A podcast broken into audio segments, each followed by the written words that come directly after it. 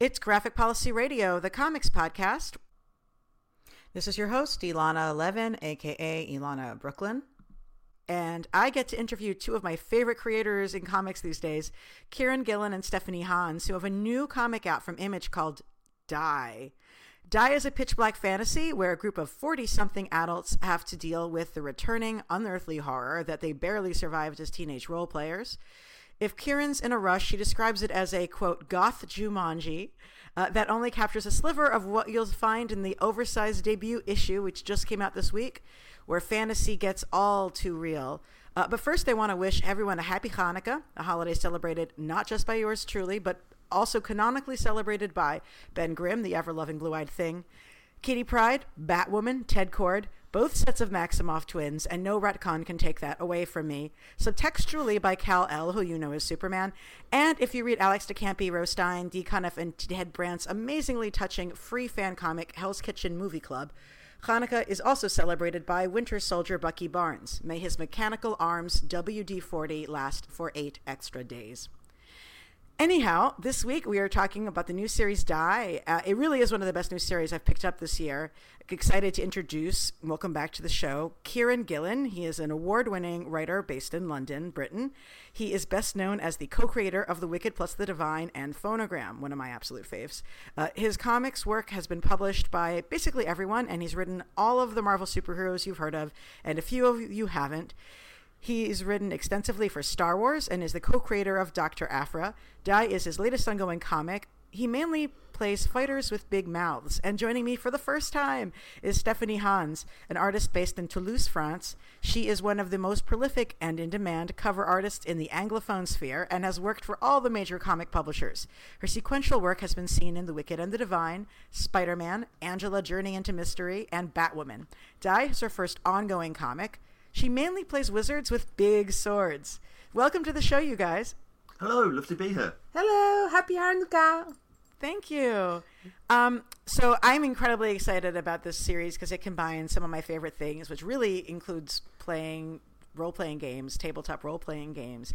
Uh, do you want to talk a little bit with our listeners about how this, how you guys got started working on the series together? Uh, shall I do? Take handles? Oh yes, please.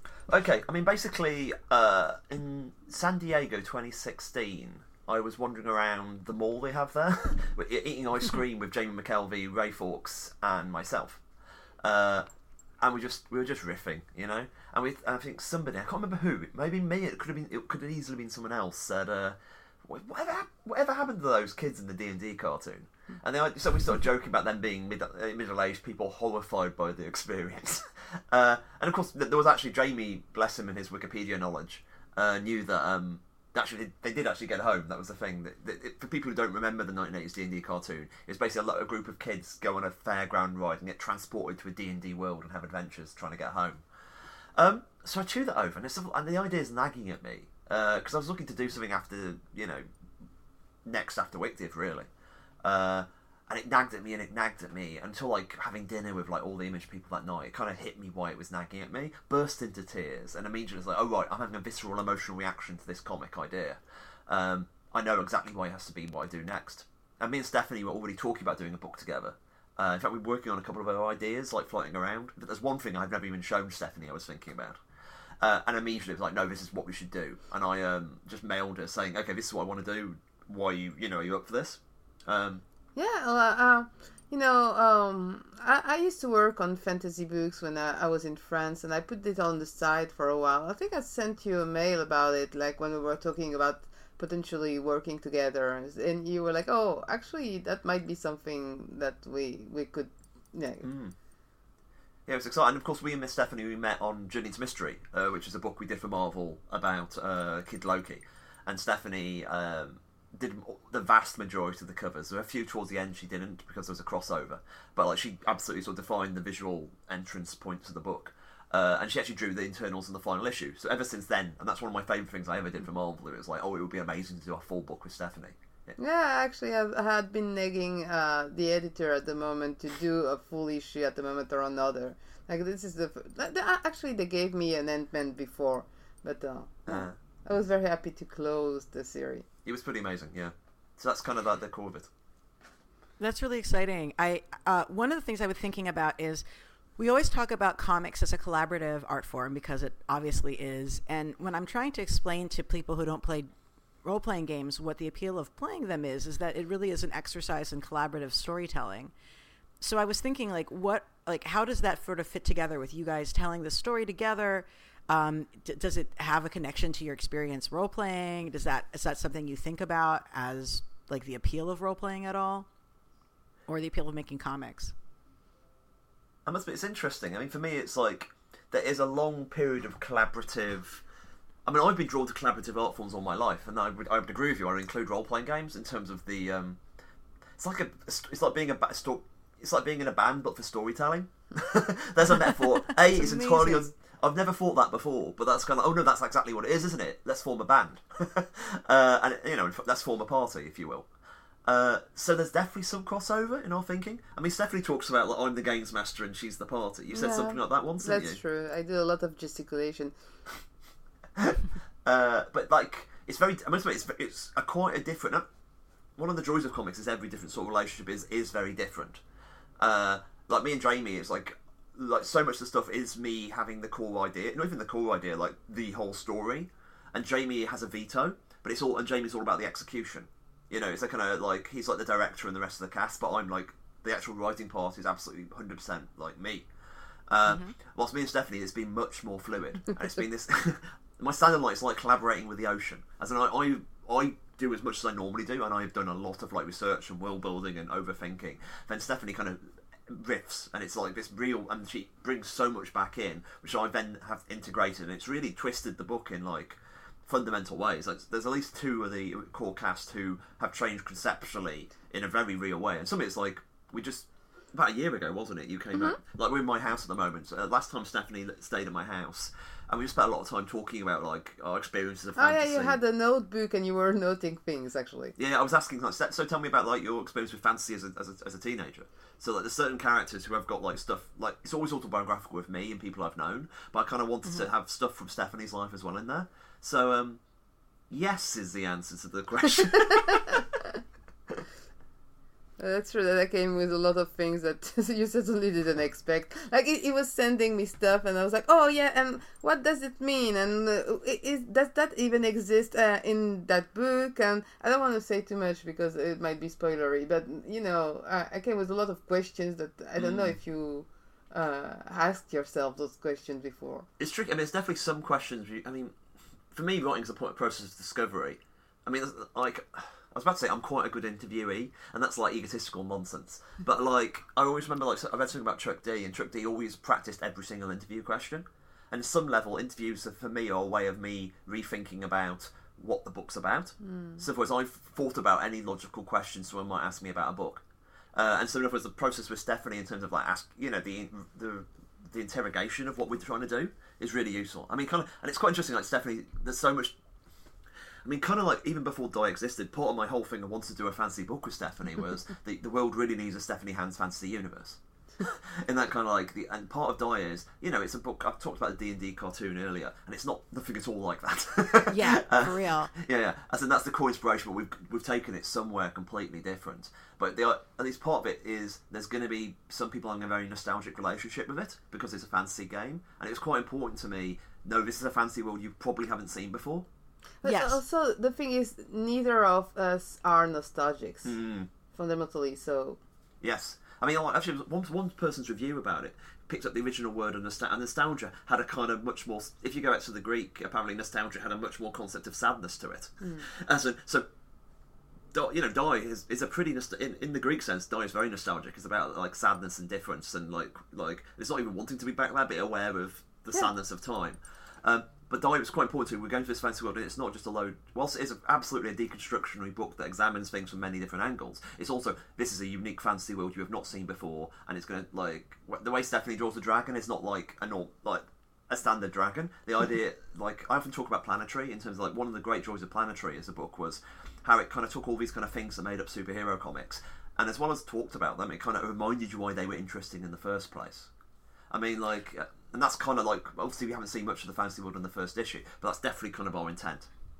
Well, you know, with building the fantasy world, like, you guys have quotes from J R R Tolkien in the back. And that's so funny to me because, you know, I also know that this is so specifically trying to have a fantasy world that is not just a replay of, like, what has become a really basic mm. J R R Tolkien locked in amber tendencies and fantasies. So, like, specifically with Stephanie, even, like, how are you uh, conceive of building a fantasy world that is something we haven't seen before and isn't just, like, the same, you know, homage?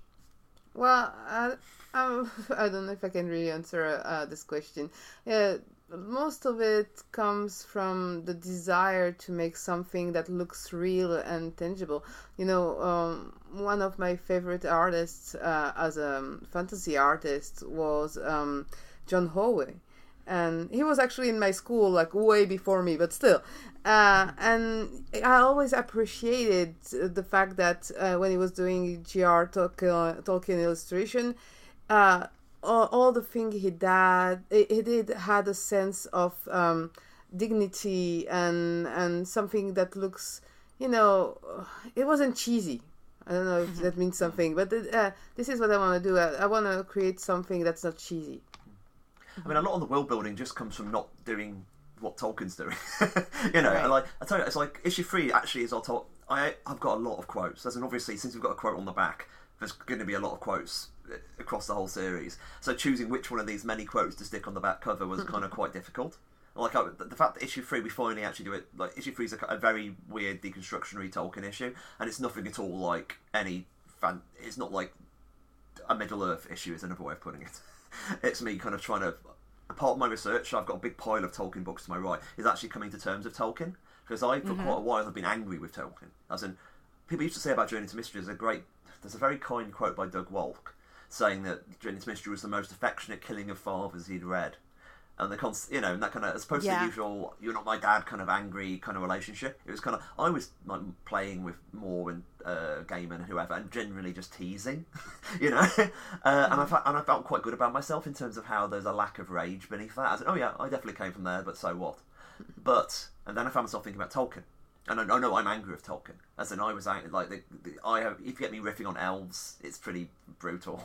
yeah. You know, you know, these master, you know, this kind of master, and the, the very awareness, I would be an orc, you know, in Middle Earth. Very clearly, I'm an industrial, like, working class person. I would be an orc. So kind of all that was, is very clear to me with Tolkien. But actually doing the, the research of Tolkien, oh, I've made peace with him. Like, I, you, I've forgiven him in that way. As in, it, he was kind of writing from where, to the place he came in, you know, the, his conch, you know, when that, they got more into the biography, it was like, there's no way Tolkien, whose experience of cities is basically, oh, my mum, mum died there. You know, you cannot. Oh, God. You know, you know what I mean? As in, like, so I completely. Yeah. I, I, Tolkien as a human being, I saw him as a human being and kind of got him. And I'm like, whilst I still can sort of pick apart the influence, I think I ended up being a bit more, a lot more fonder of him. And I, that's kind of what the story is, in some degree, about. Mm. Uh, was, anyway, so that's not the whole story. That that issue. Sure. And I, I picked that as one example, and that's mm. kind of the deconstruction. I'm really talking a lot. I'm sorry. Uh, the. deconstruction aspect of like Die just kind of do that. You have these spotlight issues that kind of drill down into things that made fantasy happen. Like, you know, there's the, there's a bit about the Prussian military war games, like the whole the Kriegspiel, if you know that. And there's yeah. uh, there's a bits about the Brontes, and there's kind of various of it. Like H G. Wells weirdly has a very big role because H G. Wells was obviously instrumental in the growth of hobby games. Um, mm-hmm. So and it's all over the place, which is kind of the fun. And that's at least trying to get mythology that grows from the mythology of R P Gs. And kind of becomes its own kind of thing, leads to so much about this, what we need to make. Does that make any sense? No, it's, the fact, I mean, you know, it's, yeah. it's literally set on a D twenty, you know? And the, okay, what do we do? How do you actually conceptualise a D twenty world? And kind of riff from there. Well, it's so funny because I was like literally talking with a mutual friend of ours who just recently started playing R P Gs as well. And we had this moment where we're like, wait, I'm sorry, are we talking about class or are we talking about class, right? Mm. It's impossible to talk about role-playing games without in talks in terms of the characters you're building, without saying, okay, well, what's their class? But then it's so rare that they acknowledge that this is like a really essentialist way of talking about like social class in a society. And one of the things I loved about this comic is one of the very first pages, you literally have a character commenting, we're playing our game at Saul's house because he has more than one bathroom. And I love the conscious, like the class consciousness mm. within this fantasy comic slash based in reality comic too. Yeah, that's. I'm really. I, I was when when you start talking about class, I knew you were going to pick up on that. It's like, and I'm very glad, because if anybody is going to get what that caption was about, it's Ilana, you know. uh, so yeah, you. Absolutely, it's that kind of. Um, there's a lot about Die in terms of what we're trying to, at least what I'm, I'm trying to write a bit more honestly. It's a lot about where I came from, and it's, it's I'm from Stafford, you know, so I'm quite. The characters aren't me, but there's a lot of stuff which I know and experienced and thought about. I mean, it's one of those things that, you know, I quite like that people are retiring the word race from um, R P Gs. Like, the, if you read old R P G manuals, the word, uh, you know, the, you, you start looking at the idea of races, like the evil races, and you start thinking, yeah. that's not that's not only, you don't even need to start trying to unpack that. That's just immediately, oh, right, that's, uh, uh, that we can see exactly what you're saying there. I've seen people starting to wonder which one of the character you were supposed to be. Yeah, yeah. It's a, I tell you, that's an interesting. Cause, I mean, Stephanie. It was Stephanie's idea to make um, uh, Dominic uh, be a sensitive metalhead, and I, I would never like. That's a. Do you want to talk about that? It, it was too close to home for you, right? Yes, it was. It's like the fact that, you know, as I was a sensitive metalhead when I was a teenager, I wouldn't have made. Uh, like Dominic that yeah you know it's just some kind of character that I've seen I've known when I was young, and it's kind of sad that you don't see them a lot a lot more, at least uh, in comics or mm. like pop culture literature, or you know, because those uh, those people existed, and they were they were the kind of real romantics of my time. Yeah, it's funny. It's like uh, Stephanie was telling me. It's like you always see like the Bill and Ted and the Wayne's World sort of idea of a metalhead, and it's not, you know, met, if you talk about the nineties metalhead, it's the it's as much as the guy who's like painted all the Iron Maiden art on the side of his so art folder. So many of them. You know that guy, and it's like, um, and that's such a, especially with comics, that's a very comics kind of archetype. Um, so it was really that's an int- that's a really useful thing about like Stephanie talking about collaboration. Um, but yeah, there's a lot of like. What is fantasy for? I mean, going back to the class thing, but the idea of what is fantasy for is kind of hard baked into Die. I mean, there's a lot about role playing games per se, and obviously we're talking about like role playing game as a technology, as an effective techno, sorry, ineffective techno- technology. But and I said by examining where it comes from, we can talk about essentially a lot about how fantasy works in the wider sense, as in our concept to fan- uh, to imagine things. So that's kind of what Die is about. But uh, and the R P Gs for me are an amazing sort of like prism to view through that. And I said, but well, let's talk about. Sorry, as in we're putting them push and pull between that very serious mm. aspects at the same time as trying to make a, a new working living fantasy. That's what part of the real interesting tension of Die. Uh, and kind of we talk about like the character classes like Godbinders and whatever, very clearly commentary upon bits of D and D, but at the same time they are fantasy people can buy into. And the kind of like the, the, the tension there is really very important for us. Well, talk about designing the cast, because you know you're you're in this case you're you're essentially designing the cast three times. You're designing the cast as young people, you're designing the cast as their roles that they're playing in the R P G, and then you're designing them as older people. Um, so you're basically designing the cast three times over. Uh, how did you guys develop the characters together, especially considering those three different phases of their being? Wow, that's really tricky. Do you want to talk about the visual side first, and I'll think seriously, like, because the characters are. I'll, you talk about the visual side, and then I'll come yeah, back. Yeah, I, I basically didn't want to uh, overdo them while in the, the real world part. You know, I just wanted to make them very, uh, very real. It's it's about connection. I have a lot of connection with all the characters, and even though sometimes I don't like them, I try to understand them. You know. Yeah, no, me too. I agree. Yeah. Like I, I, all my characters, I come like I want to beat up a bit. Yeah, there is one I specifically uh, refer. To him as the man spreader, you know. Each time we talk about him, yeah. But I, I don't like him, and that I, you know, I love him. Uh, you know, it's it's like you know, you, when you have children, you pretend you always love them the same way, but you don't. Mm. And uh, oh, I shouldn't say that, right? It's like you never admit it. As you can oh. tell that me and Stephanie don't have kids. Oh wow! Uh, and well, uh, but the, the counterparts uh, in the game, they have very strong visual. But you know, it's it's like when you think about yourself when you're designing your own character. Of course, you kind of overdo it, and all their designs come in a way from the way they designed them. Uh, while in, in the nineties when they were teenagers, so mm. I'm pretty sure they wouldn't do it the same way if they had to do new characters now.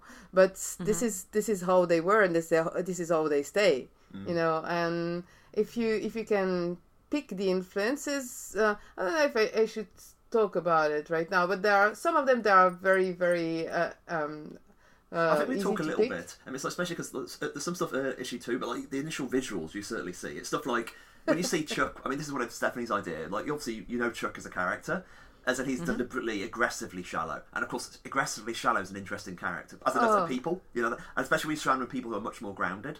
Uh, I don't know what that says about me that I put him in, in a like a hipster skin. You do, no, no, but you know the fact it says "player" across his back of his jacket, yeah. which I'm not sure is not that that's only visible on issue two's cover, I think. But oh, no, I saw it. I saw it internally. Uh, yeah. In yeah, yeah. But that's so that's that was Stephanie's idea, and I immediately I laughed out loud. It's like, uh, like no, that's death. That's beyond perfect. Because it's obnoxious.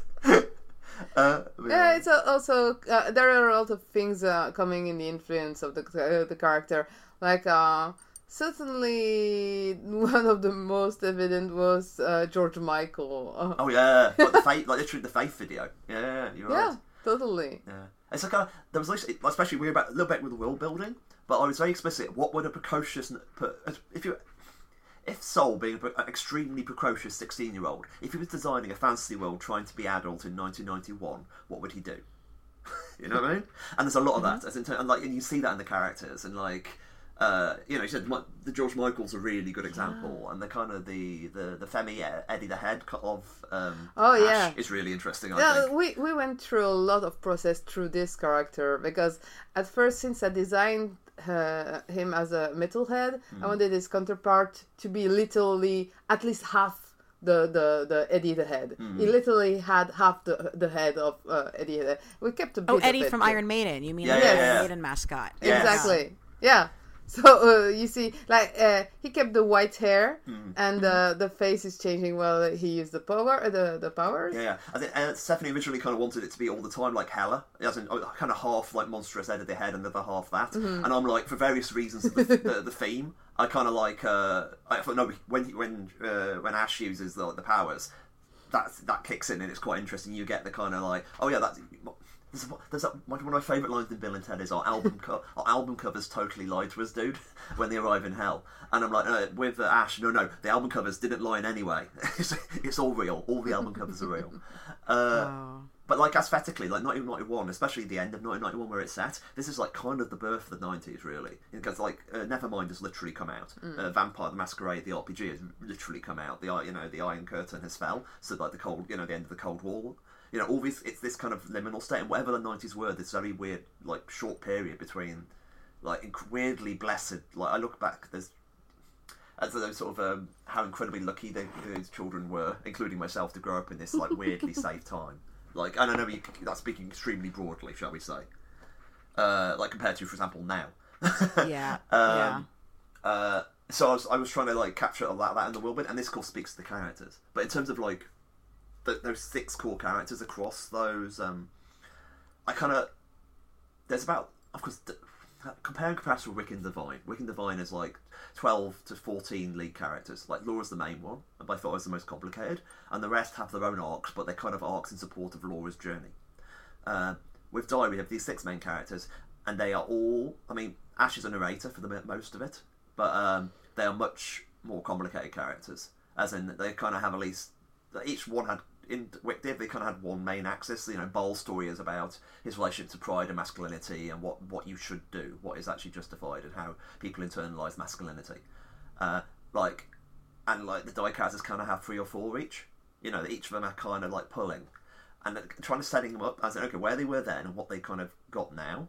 That is the re- you know what I mean. That's the kind of the fun of him, and that's the reason why you get the characters like someone like Isabel. Like Isabel's at least the primary axis you see in the first issue is like. How, how she's like, you know, this button pressing, rude, edge, edgy kind of person, you know, and she's and that's quite quite hard in terms of she's act, she's actively homophobic at, in the um, in the opening scene, and I don't want to, I don't, I'm not the sort of person who likes dropping slurs for the sake of it, but mm-hmm. like kind of how could I be like, and it, she is sharply homophobic, but in a way, and she's done it in a way which also speaks to the kind of the imaginative nation of her character, so like, and it it sort of slips by a bit, but will still be kind of very clearly. And then you meet her in the present day, and she's fucking regretful. And that kind of, oh, I was a complete, I was a shithead back then. Uh, and that was really, and the idea of, like, regret. As in, oh, I used to be a really bad person. Uh, and trying to make amends. At the same time, it's she's still sharp. You know, and it kind of, mm-hmm. you get these bits that pop. And that's kind of, you can show how that changed. I mean, kind of. And she's also favorite... French, which is like, yes. I was thinking if that was a Stephanie. Absolutely. Uh, that... no, no, it's like, so, like when we're having the conversation about she's got, you know, she has got stuff which one hundred percent comes from Steph. Not actually that. I'm not saying Steph. That stuff was kind of there already. But some the other side of her, and those are kind of other threads which kind of come out, or very much like in Stephanie, and that kind of, you know, there's reasons why she's pissed off with people. And that's kind of definitely stuff which kind of comes from the conversations me and Stephanie had. And also think about, like, the relationship, I mean, and this is not a spoiler because it's right up in the earliest part of the comics, like, you're also writing a character who's lost an arm, and, like, how do you do that in a way that isn't going to be messed up is, yeah, a, is, a, is a real question. I mean, like the consult. I mean, we've got a we have a we took some consultancy on it as an uh, Sally, who will be I'll be talking about Sally, I think, in issue three's back matter. But it was one of those kind of like talking to her. And there's a kind of a when I am doing stuff about not my own experience, I like there's a difference between my basic take of representation and like if you were telling a story, you you. telling a story featuring a character who had that experience, not making it that experience. Mm-hmm. In mm-hmm. other words, like uh, in the same way, like in, in Wicked Divine, Cassandra is a trans woman, and she, um, you know, and that absolutely impacts everything that happens to her in the story. But it's not a story about her being a trans woman, right? In the right. same way, this, despite being the experience where she lost an arm, like when she, her story is not defined by it, but it's one hundred percent shaped by it. And that's kind of like when I'm talking to Sally in terms of like, okay, what sort of stuff should we be thinking about? How should this impact be? But at the same time, it's not a story about like um, that specifically. It doesn't make sense. I said it's mm-hmm. definitely, okay, it impacts yeah. it on every single level. uh, yeah. And in fact, you know, and it, it clearly like impacts Ash because Ash definitely thinks about it. And him and him and uh, Angela have never been able to talk about it. That's one of the tragedies in the book.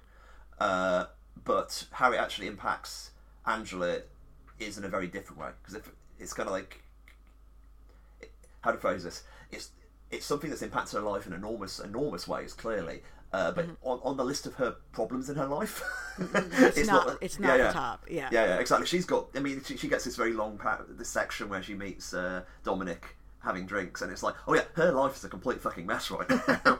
um, and that's kind of like the kind of the core stuff of her. I think is that. But like that said, they're complicated people. There's a lot of in terms mm-hmm. of like one of the last minute redraws we did in the was after talking to Sally was making sure that when she appeared in the first issue, she's very aware of the hand again, you know, and the kind mm-hmm. of and the expression she's got as she's looking at her hand is very much like it is a mixed and complicated feeling she's having about that, um, right? Because she has a she has having her like I joke like her like her her metal prosthetic magical cybertech mm. arm again there. Yes, yeah, it's complicated. But yeah, like, when I, I designed her, like in the real world, uh, I, I didn't really want to give her a prosthetic. I think, like she she she did the, the uh, some work uh, on, on herself, and she doesn't feel the need because it, I don't know if it would be really uh, um, mm. like useful more than painful to wear, you know, because the the, the arm is cut quite high, mm. uh, and so she did she did the work on herself to be comfortable with it. Mm. And you also are painting the characters when they're older, and you know there's a lot of artists in comics who have who really struggle with with with, with depicting the same people at different ages in their lives. And I thought that this was a you did an amazing job of you know oh, thank you. look of aging of aging people appropriately, especially to like the right level. Um, like how yeah like what what what how do you approach that? Uh, you know um. It's it's quite difficult, but uh, it's very instinctive, to be honest. Uh, I, I try to relate to each character, and they all have their... It's more about be- body language, honestly, than really design. Like, mm. I, I try to know them. And, you know, because I'm also in my forties, I kind of... Uh, I've been through this, and I've been I've seen my friends changing. You know, in a way, it's just about remembering. It's definitely something in the book we've worked quite... I mean... all these issues we've worked on, like issue two, Clay, we have ended up basically paying Clayton twice over. It got relettered so much, you know, uh, in wow. that kind. And like Stephanie is like, you know, I said she's done amazing stuff, but there's, we've always been like bits. We, oh no, that's not quite right. We're gonna have to retweak it. That like the, the book is always being tweaked as True. well. So it's like it, it's got, you know, Stephanie's worked really hard on it, and then we've kind of stepped back and go, actually, we could be better. Uh, so like, I mean, but that's I mean for the writing as well. Yeah, like, no, but it's okay. Yeah. Like, uh, I, I really don't mind it. Mm. Like, uh, we all work as a team, and yeah, that's absolutely. good. Are you painting digitally somehow, or on paper, or? Oh, I left the paper ages ago, at least for interiors. Also, well, yeah. I did covers in, in traditional, not for this, not yet at least. But uh, no, I'm more comfortable with, with digital uh, for interiors. Because when I had, uh, I, I, you, you did a um, a commission for me at a con a number of years ago, and it was, you know, done on paper, and I was just astonished at how fast you were able to make something so beautiful. I have oh. an image of Sarah right on my wall, absolutely the like one of the best su- superhero comics characters of all time. But Thank I was just you stunned. So much. I'm like, how can you do this so fast? This is wizardry. um, so, so uh, Solomon, who's the kid who's who's being the dungeon master in the story, when he offers the new game at the start of the, the, the party that kicks off, the birthday party that kicks off the series, he describes it as being, quote, fantasy for grown-ups. And Ash, our protagonist, says, we were deluded enough to think that's what we wanted. So since this new series is also described as fantasy for grown-ups, what does that mean to us? oh. I was supposed to say, I think that's the only sort of, that sort of question. Uh, I think, um... Elizabeth Sandifier, who did the first review of Die, actually, uh, she noted uh, it's like it's definitely the moment when Kieron states the theme in terms of yeah. like if if you haven't been paying attention, this is what we're doing and this is what we're unpacking. Uh, yeah, that's what I think we're going to discover along the way. It's like, you know, what does what does any of that mean? And for like for me, the, the what immediately attracted to me was we with Die we get to compare these teenage fantasies to with whatever your adult uh, life ends up. Ending up, where was the gap? What did you learn? What did you gain? I mean, like one of us, you know, that, that, that's part of me. The I've said earlier about the characters. So much for me is about that in terms of like what these characters were then. I've mentioned Isabel in terms of I was awful. How can I ever make amends for like how I used to be? Then you got someone like um, I mean, Matt's interesting because Matt was obviously, you know, very depressed, and like Matt is in a hmm. much better place now. You know, he was he you know he went for the grief night when he was. Uh, but now he's not that person. He's not the depressed teenage boy. I mean, forced to go, go back and wrestle that again. That's not some. That's not something he ever would want to happen. Who then, would yeah. want that? Yeah, yeah, exactly. Um, so all that is then, I guess, isn't there? So that's kind of like, what does even fantasy for grown-ups mean? I mean, kind of mm. like I'm interested. I mean, I said earlier, it's like it's about fantasy as a genre and fantasy as in role-playing games, but it's also this, the, the basic concept of imagining. You know, like this as an evolutionary thing humans do, and how, like. The entire concept of the fantasy genre is like this weird extended hypermutation, like a crest, like it's a peacock's tail. Like that's always like as far as I've best researched, you know, the ability to imagine is about being able to like see things that might hurt you or whatever. Like imagine possible futures which could possibly be, kill you. And mm-hmm. the same way we have used that in, and we've spanned that off like a peacock into this wonderful like oh no let's imagine you know let's imagine entirely better worlds. It's a level where we can absolutely you know step back. Uh, from reality into the, you know and, and live in fantasy if we wanted to. That's um, an amazing metaphor. I love it. That's yeah, great. It's really and, interesting. Yeah, that's and a great really quote by Tolkien. Animal psychology, like I love it. I mean, yeah, animal yeah. psych, whatever. Yeah, that, that's absolutely. This is one hundred percent the stuff which is all. The thing about Die is it's a lot. It's like we could have just done it as a really like people go to a fantasy world and have these six characters have the emotional journey with them. That would have been a really good comic. And me and Stephanie have like just put a lot more into it. Not, I'm not even sure that's a good thing. It's like, well, it, but yeah, it no, I'm done. Excited. I want to know when can I play this game? When when am I going to get to play the R P G that you guys literally created for the purposes of making this comic? It's like we didn't have to make it, but we couldn't help ourselves. I mean, at least I couldn't. Yeah. I um I the current basically as part of the the game, it, it's definitely quite weird because sometimes it's like. Which is the dog? Which is the dog, and which is the tail? You know, that kind of thing. And it moved between like periods when I was working intensely on this game part, and and in piece on the actual comic. And in practice, they've they've ended up being this sort of weirdly symbiotic thing. They've sort of grown closer and became this singular weird statement. I mean, part of me is thinking like, Die is less formalist than Wicca is, and like mm-hmm. in terms of what we do in the comics, as in it's kind of quite it's a natural storytelling mode more. And I was like, well, where, where's the formalism gone? And of course, the formalism and the fact we've got an entire fifty thousand word R P G system hanging off the side. That's true. Uh, but the current, the plan was, I wanted to release it around issue one. Actually, my original plan was release it in the back matter, like in parts. uh, but after I did the, all this work, I realized it's not going to, in its smallest part, it's not going to fit in in the back. So, okay, what I'll do is release it circa issue one. Then I realized there's too many spoilers in the, the what I wanted to release. For like issue five and six, five and four, so it's like, okay. What I'm actually going to hope to do, and you know, this is not one hundred percent definite. It's released as a free P D F circa issue five or when the trade comes out. Because basically what the R P G does in its present state is basically lets you play through your version of the first arc. When I say your version, I mean radically different. As in, it's not like you go throughout mm-hmm. the same dungeon or anything. It's the game is about a way to generate a fantasy adventure for any group of like uh, any social group you conceptualise, if that makes any sense. So like you kind of what you actually do in the game is you generate your group of people who know each other, and then you drag them into the game, and then they go for this adventure, which is entirely tailored to their own hopes and fears and insecurities. Uh, that's the idea anyway. And so yeah, you have to do the work of the illustrator and do double design for just one yes. game. It's not, sorry, it's like I, I wanted to. I really wanted to do like something with.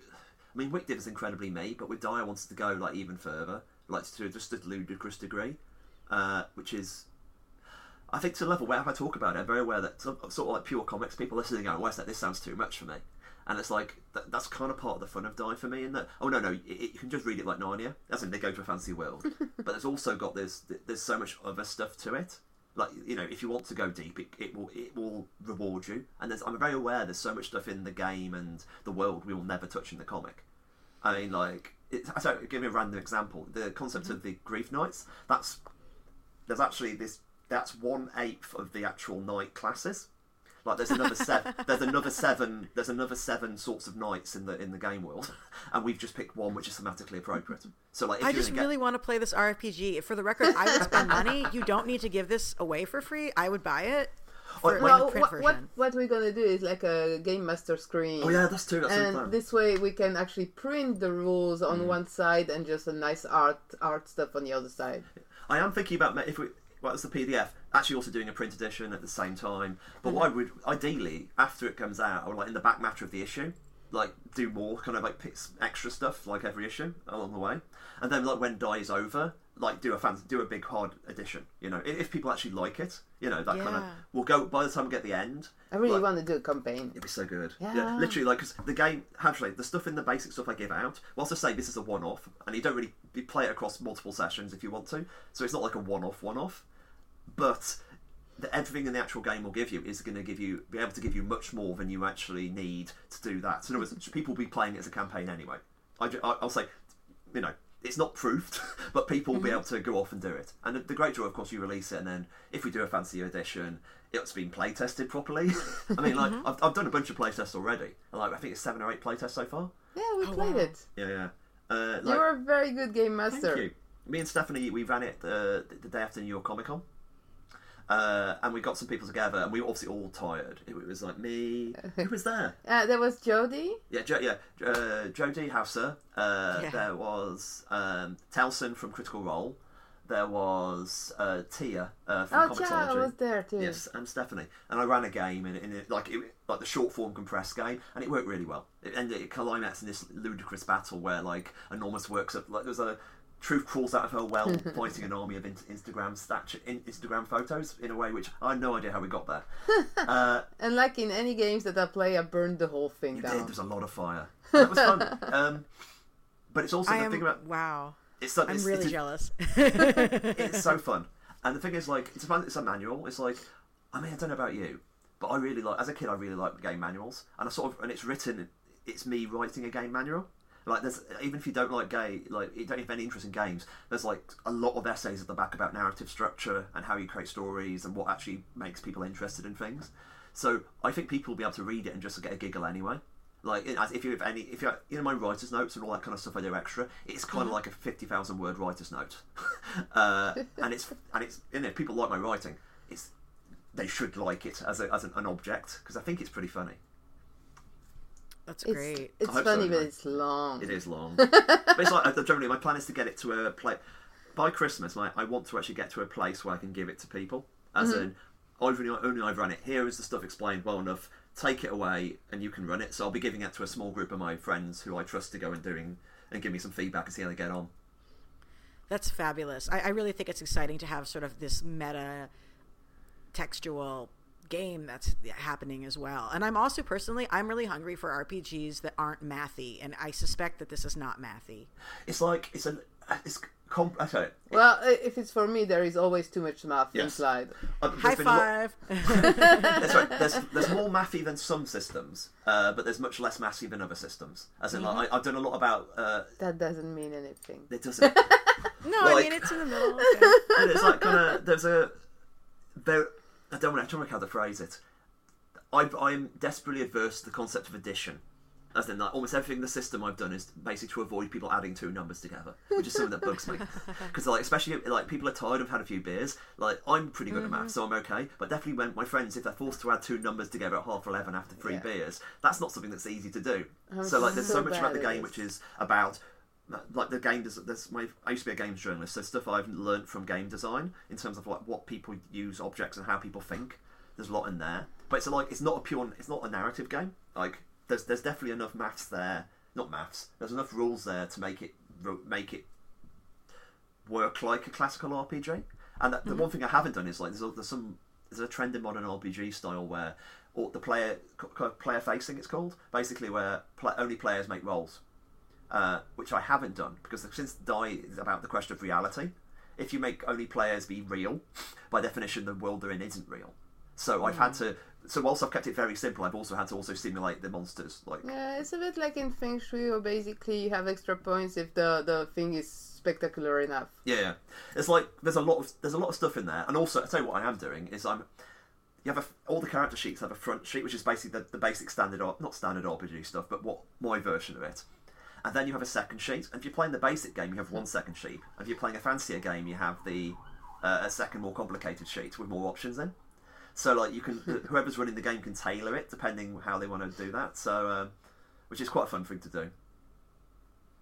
Well, I was also thinking about, about de- developing a balanced cast. Like you guys were building, you know, multiple characters for the main core cast of the of the uh, of the series. It's sort of like developing a balanced party, right? Like, mm-hmm. how are you going to have the people who can do the kinds of tasks that need to happen? And, mm. like, sure, you can have an all-barred party. My friend has done that. But most of the time, people won't do that. Uh, so, yeah, I guess I was sort of thinking about that sort of connection. Like, you, like, having to ca- having a system where you're able to have people who can do all the things that need to happen, but you're also developing characters that'll play off each other well in the story. Mm. There's definitely kind of lots of stuff in the game. Like, as well as the personality sides of the game, there's also the, there's... a degree of inter inter party not conflict is the wrong word but tensions as in different mm-hmm. character classes kind of quote unquote need different things as in like the Godbinder ends up having to make deals with gods, for example, and like, well, if you make a deal with a god, like how does that going to end up? And if you know that kind of stuff mm-hmm. uh, and especially when the rest of the party maybe don't want to do it, so that's one side. So there's all different levels of conflict, but the um, part of the design was also each class being flexible enough to be played in different ways, so you could generally like the Neo is abstractly kind of clearly kind of roguey, you know, yeah. that kind of like. But you could completely do a a, a Neo build, which is like the Terminator, uh, if you wanted to go that way. Or and then also the level of difficulty. There's some classes like the Dictator, uh, who are really quite not hard to play, but um, demanding to play. Like they they involve more emotional complexity and you know explicitly the game suggests not giving the Dictator to, if you don't if you just trust someone's emotional maturity, don't give them the Dictator. Yeah, and there are several levels yeah. too. You know, I, I I I very often mention the fact that I thought about them as Pokemons. Yes, there's different levels that, that, of evolutions. Yeah. The God the Godbinder is question because it's quite a high, high that's like middle high, and then you've got the other side, the Fool, and the Fool is explicitly a class designed for somebody who just wants to be like Chuck, not like be like Chuck, but like you know play it like as in you you've got less rules. There's lots of stuff, and you and like you don't need to emotionally commit to the game in the same way. In certain, hmm. some ways, the, if you actually emotionally overcommit, it causes problems with the Fool for reasons too. So you can play it like a very sophisticated role player, uh, and if you, or it's also like the an easy mode for player, and it's really quite easy to do. And there's much less math, you know, not not maths, but there's less stuff to worry about. Does that make uh-huh. sense? So like, I, like, there's all these kind of things I've been thinking about, and like as a game, there's so much about the fetishism of the dice, and obviously that's in Die, uh, yes. but like. It's like every every player basically owns one dice, and only they get to touch it. Just so wild. Well, one of the things I noticed in the character designs, right, is that you know the Fool, like his, he has, gets the uh, he gets the how many eight sided the standard dice, D six. And he's wearing that. Sorry, thank you. I, I, math and I are not friends, um, and which is again fights back to why I ended up playing bards a lot. Um, but like. You, he has that die as an earring, and I was th- started to look back at the images and say, "Oh, are other people's dice on their person in some visible way?" Yes, they all are. And like, you know, yeah. that's the uh, you can. You can't really see it in issue one, can you? But um, yeah, but I will be able to. Yeah, I was about to say, like, the you could probably guess where like Ashes is. Actually, mm-hmm. Matt's uh, is certainly the most difficult. Yeah, Matt's quite hard to see, actually. And Angela, you sort of have to guess it because you don't see it. Yeah, yeah, yeah. As you can work it out. So actually, in the actual game, the fall is quite fun because, as you know, the fall is abstractly a normal dice. As in, it's, most of the game runs off d sixes. As in, you, it's a mm-hmm. dice pool system. You roll a d six, mm. four plus is a success. Sorry, four plus is a success. But like, what you do if the everyone else has got this fancy, you know, the, they own this very fancy looking dice. But as the fall, you get to draw on your dice. So in other words, you get to change the numbers and cheat. Oh uh, my god! Which is like, and generally the fall is like, you know. It's a bit like, oh, I'm a naughty... And it's a, it's a weird fun of being a naughty boy. That kind of like... Uh, that sort of cheerful vandalism to it. Um, yeah, that's a fun mechanic. Wow. I, that's probably what I want to do, even though I actually am... I get really emotionally invested, but I just... I, I'm not good at rules and details, and I'd, I I think that would be a really great class for, class for me to play. So thank you for answering my next question. That's right. Uh, God, you would enjoy Godbinder as well. Godbinder, you actually have conversations with the gods. So in other words, like if you want, if you want the god to do something, it's like you suddenly have to start chatting to the god of light or whatever. Uh, oh. And, like, and in the actual game, I end up like customising what the god. You get to customise who your gods are. The last game we played, like uh, there was the god. It was, it was slightly tongue in cheek, but it was like a rock and roll god of the wild called Steppenwolf. Yeah. So I was basically pretending to be a nineteen seventies rock star, uh, and I do this thing where I actually stand behind the player when playing a god, so I sort of whisper in their ear. So oh. you never actually get to see the god, but you're going to hear their voice. Uh, so that's quite a, you know, if you like just the role playing of it, like there is some stuff, but that kind of, oh no, I now get to play with these N P Cs and try to talk them into doing something. It's good stuff. That's an amazing way to do it. I like things that are more driven by interpersonal interactions and like relationships and improvisation. That's mm. amazing. I, I, I also was working on something where we had like literally the god of partying. Like, awesome. Was yeah, like what sort of like looks like Andrew W K, but also the floating wolf head from Adventure Time, who's the god of parties on that world. But anyway, that's freaking cool. I want to get into this. Um, how many issues are we getting? We um, we don't. I mean, I don't like saying how long something is, it's, but it's, it's ongoing. Po- it's ongoing. It's like a short ongoing, as so it's not as long as Wickdiv, uh, mm-hmm. but it's that not like. It's not like twelve issues, shall we say? Right. You know, it's, it's okay. like it's it's like a bunch of trades. Like I probably I'm gonna say about half the size of Wickdiv, and like the okay. issues are lo- and the issues are longer than Wickdiv's as well. So like five issues are basically the equivalent of like six normal issues.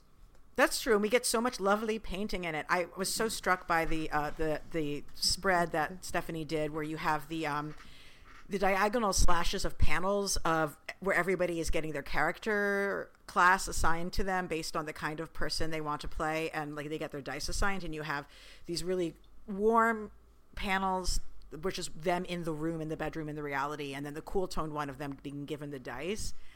Oh my god, that was that was a splash page.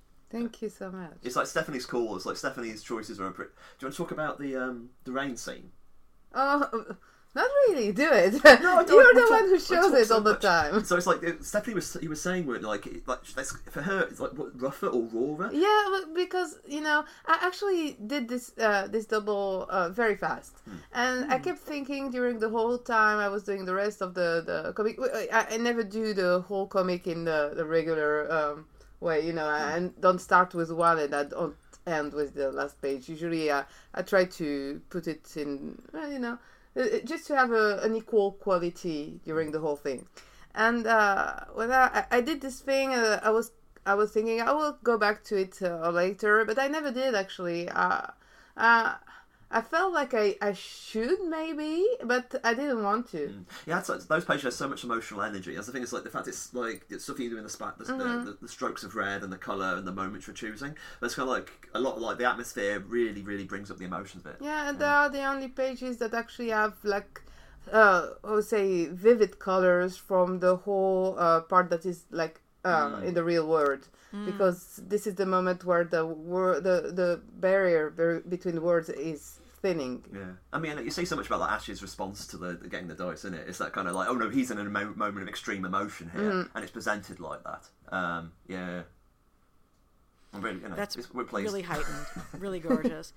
um, One of the other things is that, like, because of the, you know, you guys invented, I believe, invented this, like, role-playing game notion where, like, they have an agreement called, like, a, a geas where they're not allowed to talk about mm. what had happened. And it made me think about, like, as a teenager, like, there's just, and then becoming an adult as well, like, there's certain things you cannot talk about with the adults. And that's, like, sort of part of the agreement of being a young person. Um, sure. And then, of course, yeah. now they are the adults. I don't know. I just thought that was a parallel. It was probably a deliberate piece there. But um, it's interesting. I mean, obviously, Gias is, um, obviously, it's an Irish term about, it, it does basically what I, um, it happens in the comic. It's something. It's a. It's a compulsion of something you can't break. Isn't it? You've got something you've got to do. So it's like it. But you're right. Like um, the the mashing up of like fantasy tropes and metaphorical things about life is certainly there in the book. I mean, issue two when you get to it, it's like issue one. We've deliberately. This is our pitch. Like this is kind of the book. This is the emotional tone. These are these are the characters, who they are. That you know the core of it. And issue two is kind of like what we do. Like issue two is like a sampling plate, as in here is the mm. here is the scene where something like this happens. Here's the scene where this happens. I mean, you don't get that every issue, but like here is you know yeah the whole the whole thing is there. Yeah, and... this is the palette, and then of course issue three is actually the remaining color we have. It we don't use as in issue three is its own color, and that's the other thing we do. Mm. So like by the end of issue two, you kind of you put actually who said it, it was uh, the Polygon writer Alex Spencer said. Um, Uh, by the end of issue two, you think you know what you, you, oh, you, think, you think you know what Die is. As in, you've got a pretty good idea what the book is. And issue three is the oh no, you don't know what Die is. As in, like kind of like as in oh, it's also this. As in, because issue mm. three is this. As I say, it's the Tolkien issue, and it's got this very uh, strong singular take. Uh, and then issue four ends up going where it does. But that kind of we're very much interested in like introducing the palettes and bringing the ideas in. And what you the reason why I mentioned that is when you're saying in terms of like. like the secrets of childhood and chaos and the chaos of the, the players are kind of analogous. That's kind of the sort of thing. Like the um, there's there's bits where the fantasy, and the real world, their real world fantasies impact the fantasy they're going through. And there's other bits where it's about the absolute the remainder of things they did coming back to haunt them when they're in this fantasy world. And, and as well, issue two is also let's make the character classes and see what they can do. Oh, cool. So it's like issue two, you get the you know we get the pop thrill of it of actually saying okay, what can Godbinders actually do? Do you actually think about the three first issues as a whole? Mm. Because I, I I actually asked you to give me a bunch of of uh, um, scripts, yeah, scripts yeah, we'll go. Yeah. in the same time. Like at first, I wanted to have six. Just end of the op five, I think we were going. Yeah, I know, I know, I know. But uh, uh, the thing is, because I'm um, it takes a, a toll for me to change from roughs to, to finish. I wanted to do the whole sketching before starting. Mm. So I was wondering if you actually designed the three first scripts as a whole or uh, as uh, one issue. I know, I do. When I'm thinking about arcs, I know the arc. And so especially when you're starting a series, it's mm-hmm. like, okay, what do I need to say uh, in each issue and what they want to do? So it's kind of like, I knew that issue one is like, anything which doesn't have to be an issue one, I don't put in issue one. Like, is a kind of like, hit, I say it's the core pictures, and this is what we want to like sell you as a hard work, but you know, as in, I want to welcome you, and this is what about. And issue two is almost, as I said always, is the here's what else we are. Then issue three is where it actually is kind of like, okay, we've established all that, and issue three is showing that, oh no, and we're the ambition of the book, I guess. Like issue two kind of shows what sort of issue issue two is like lots of interesting and like. Some, like I think Clayton said it's like the most horrible scene he's ever lettered. One of the bits. In the two. Is, Damn. Yeah, yeah, yeah, which is saying a lot for Clayton. Clayton letters Redlands. Clayton letters like Mister Miracle. What else does he letter? But like you know some pretty serious books, mm-hmm. and it just it's a pretty horrible scene. But like an issue three is much about like the the. I had a friend who, one of the people who've read it said, you know, those unwritten issues where they really go for a big swing, all those bits of Sandman, they kind of like, they do a kind of format breaker. Issue three is kind of like that. So like, I love issue three. Yeah, it's love. I mean, issue three is one of my favourite things I've ever done, and Stephanie kills on it. And also, the thing, issue three is, I said, it's very serious and it's emotional and it makes me cry. But it's also like, I said, I promised Stephanie a, dra- a dragon to draw. I said, That's I'll true. promise you a dragon by issue three. And oh. so issue three gets a Stephanie Hans dragon, which is amazing. Like, That's exciting. Dragon. Yeah. Totally. I mean, I'm sure that that's a lot of the appeal for, for doing fantasy as, as a painter, right? Yeah. Uh, I, I don't know. Yeah. It, it's just it's just really cool to do. I always wanted to uh, to paint fantasy. Uh, or more like I always felt like I should paint fantasy, but I didn't want to because I... I I thought it was uh, not too easy, but it would be too easy to su- just focus on, on what I wanted to, to draw and skip the serious, like a uh, um, quote mark, serious stuff. You mm-hmm. know, I wanted to be able to do the whole thing and then come back to fantasy. Mm. It's true. Oh, I forgot yeah. to say something. The planning, like, I, I don't think it arcs. As in, like, this is what this arc's about. So I know it's the end of Die. As in, this arc is about this, and these things happen, and this is what the characters grow from the change. But there's also a lot of room for like improvisation along the way.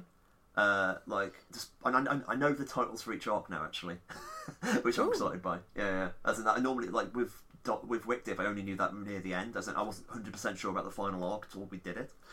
Um, mm. But with Die, I wish you knew, like, okay, those three are the intros. As in that, by issue three, you kind of know ev- not everything we do, but the core of it.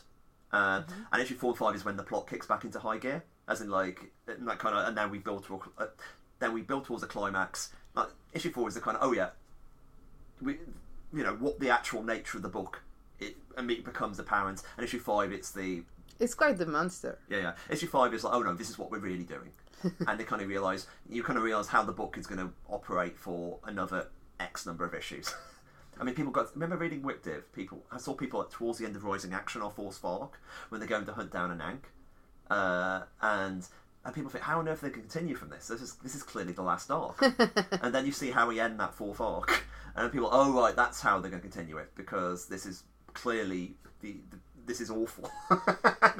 Uh, right. And that we're, we're kind of like that. As an, at the end of each arc is kind of like, oh right, this is the new status quo. Uh, and that's how I tend to think. As in, every arc should create a new status. Not should, but I like to think it because it. I like novels and like the idea of like. So I like thinking about my work as novels. So like an on, all ongoings are like one very large meta novel, but the individual chapters which have been collected means I want them to be a meaningful aesthetic chunk of story. So like when you pick up like Die's first volume or Die's second volume, or, you know, it's like here is something that hangs together with a, a theme and payoff and like builds together. And then when you read them all together, it has a different effect. And also when you read individual issues, it has different effects. It's kind of like the Russian nesting doll model. Whew. That's a lot of words. No, it's fabulous. I, I'm really, thank you.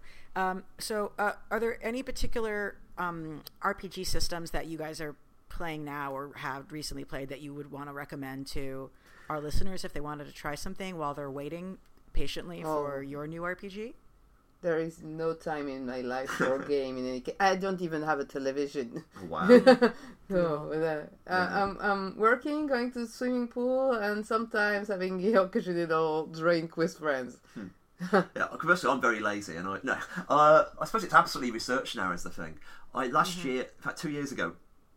It's two years ago now. It was basically when I was researching Die. I, me and a few friends, we did a kind of a group, and it was basically playing short campaigns of games, like one one-offs or like mm-hmm. no more than four episodes, and we played a lot of games, and we just so it was basically kind of get a grounding of where the form is now. Um, so the campaign I'm presently running is a game called Legacy, uh, or uh, actually Legacy two. I forgot its sequel, but it's basically a kind of post-apocalyptic game where it plays across two levels, where you generate a world between the players, because it's like an apocalypse world game, which is one of the popular ways people do narrative games at the moment, uh, where you say you generate this world where the world's ended for some reason, and then everybody plays like tribes, I think they're sorry families they're called, and they're basically the so one people might be the, the Mad Max biker warrior sorts, and the other people mm-hmm. might be like the trader sorts, and then you've got the weirder classes like basically the Terminators and you've got aliens have been crashed on Earth. And then you actually, so you're playing all these at the tribe level and the political interaction. And then you zoom in and play the hero of that tribe, which you also get to define between another thirteen classes. And so you go between these kind of individual heroic stories where they interact, occasionally helping, occasionally against each other. And then you pull out and do the kind of Game of Thrones interaction at the world scale. And that's really interesting. And it's desperately overambitious. And uh, I'm quite enjoying that. I'm also going to run a Lovecraft, I'm going to run trailer, trailer Cthulhu. I've never ran a horror game ever. And that's something I want to run after Christmas. Oh, and Monster Hearts. Uh, Monster Hearts two by Avery Adler is an amazing game about t- uh, queer teenage monsters. Basically, it's think, think, think about stuff like Ginger Snaps. Like, you would love... Uh, in fact, I will buy it for you. Actually, I bought. I, I, buy, I regularly buy Monster Hearts for critics in terms of you really should like this. And it's basically oh, wow. like... Uh, it's all basically using monsterdom as a like a queer teenage sexuality, kind of examining themselves. Um, And it's really, it's really smart, and it's, uh, I say, it's halfway between Ginger. It can play anywhere between Ginger Snaps and Buffy, anywhere along that axis. Uh, in fact, even considerably further than Ginger Snaps. Um, but yeah, it's a hell of a game. I love it. Oh wow, I'm gonna have to check that out. Thank you. Mm. Well, well, thank you guys so much for joining me. Um, do you want to just shout out? Uh, I, I know Stephanie, like this is probably consuming every waking moment. um, I know how all-encompassing making art as a painter is. Um, It, but uh, if there's anything you want to shout out that folks should be checking out that you're creating in addition, and also where they can find you online to see all your work and, and give you all the money. Oh, well, no, I'm good, really. Uh, you, you you can go on my website, but the, the title is in French, so you just have to type my name. Um, like, uh, you will find me. Yes. And you're also on Twitter as Hans, yeah. H A N S, Stephanie. Yeah, yeah, Twitter, Facebook, Instagram. I actually have two Instagram, one for the travels and one for the art. And oh. and website, which is the proper way to contact me for uh, job offers. But that, uh, really, I don't want more.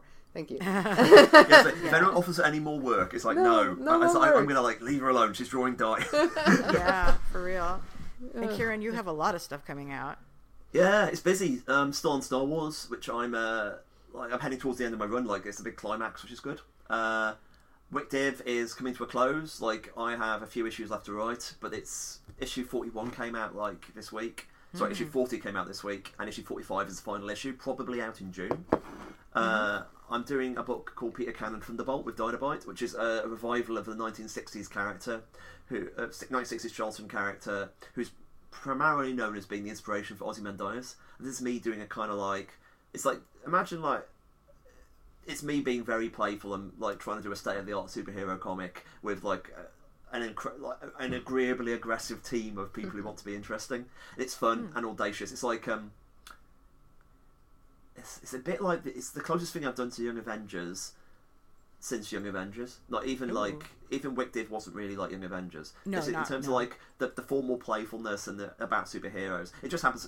It, it stars much older people. It's like... A, I keep on saying the main influence on Peter Cannon's design is uh, Dream Daddy, the video game. So it's so much like, we're heavily into that. But, um, and that kind of uh, troublesome, slightly mischievous attitude that kind of percolated Young Avengers, that's very much in there. And so I think people be like, they go, it's sort of thing people pick up issue one and go, oh, right, this is what's happening. And then they'll go, okay, uh, what, what, what's Kieron and what's Kieron and the rest of them going to do now? So that's fun. Uh, and Die, and that's it. I mean, basically, Die, uh, Uber's on hold a bit while they're trying to sort out how to do the last four issues. Uh, and I'm doing one other thing that hasn't been announced yet, which is like a, a mini, but which sounds like a lot. But by this time next year, I will just be doing Die. Everything else oh, wow. will be done. Yeah. Unless I'm dead. Unless you're dead. No, I'll, I'll, I will basically resurrect you. As a, as kind of like I will be basically a lich-esque creature that you will not sleep until uh, you will not rest in the eternal grave. Yeah, it's true. My dual projects will be like making sure Ruth Bader Ginsburg doesn't die and keeping Stephanie Hans alive. So that's, that those are, those are good projects for me. For yeah, I'm pretty much in favor of keeping Stephanie Hans alive. Yes, that's, that's, that's, you, you're basically uh, Anna, you're now the guardian of civilization. These two oh, women must live. That's not unfamiliar to me at all. No. Um, yes. Well, thank you guys for joining us. And oh, and Kieron, of course, obviously, you you have your oh my god, Tumblr is ending. Are you gonna? Well, I guess you're gonna. What are you gonna do? I was gonna say I everybody know. should check out your Tumblr what? for meta. But Tumblr's basically done. Yeah, they, yeah. I, I just made a joke about this, but yeah, Tumblr's like sensorous black hole is an amazing thing. Uh, it's not really dying, is it? It probably will. Like, I definitely have you haven't followed. I'll talk about this when we get oh, offline. Because I, I saw that uh, they uh, installed a new policy against porn. Is uh, it why it's dying? It's kind of. It's like. Um, They're just not doing it very well. Is the best way. This is a much longer conversation. Yeah, I don't want to get too onto that. But, oh, but I guess for now, we can read your uh, meta-analysis of your work on Tumblr for the time being. Yeah, it's annoying because it, sorry, the thing about it is like if Tumblr genuinely, it's a really useful thing for just basically tagging and doing low-level blogging. If I had to go mm-hmm. back to WordPress, that's a lot of work. It is. uh, it is. So. I'm not. I'm probably dialing back my appearance on Tumblr, but it's certainly useful. Uh, Die's got a site if people are interested. It's called uh, die comic dot com, which is that's basically a centralised link place, and it's designed to be just give the information you need. Uh, I'm on Twitter, Kieron Kieron Gillen, and I mainly make puns. That's kind of what I do. And well, retweet reviews. Thank you both. I'm so happy to be doing this. Really loving this comic. It's definitely on my best of list, no question. What I, I, I and I couldn't be more excited for the R P G too. So uh, thank you very much. And thank you to our listeners. Our, our next episode is going to be about the new She-Ra cartoon. I've got some amazing critics coming on to join me. I promise. Cartoonness, queerness, enthusiasm. And um, so we'll be taping that really soon. Um, And I want to thank everyone for sticking with the show. You can find me on Twitter E L A N A underscore Brooklyn. That's Ilana underscore Brooklyn. Obviously, Graphic Policy is at graphic policy dot com for all your comics, news, information, critical analysis, and more. Um, and thank you for listening to us.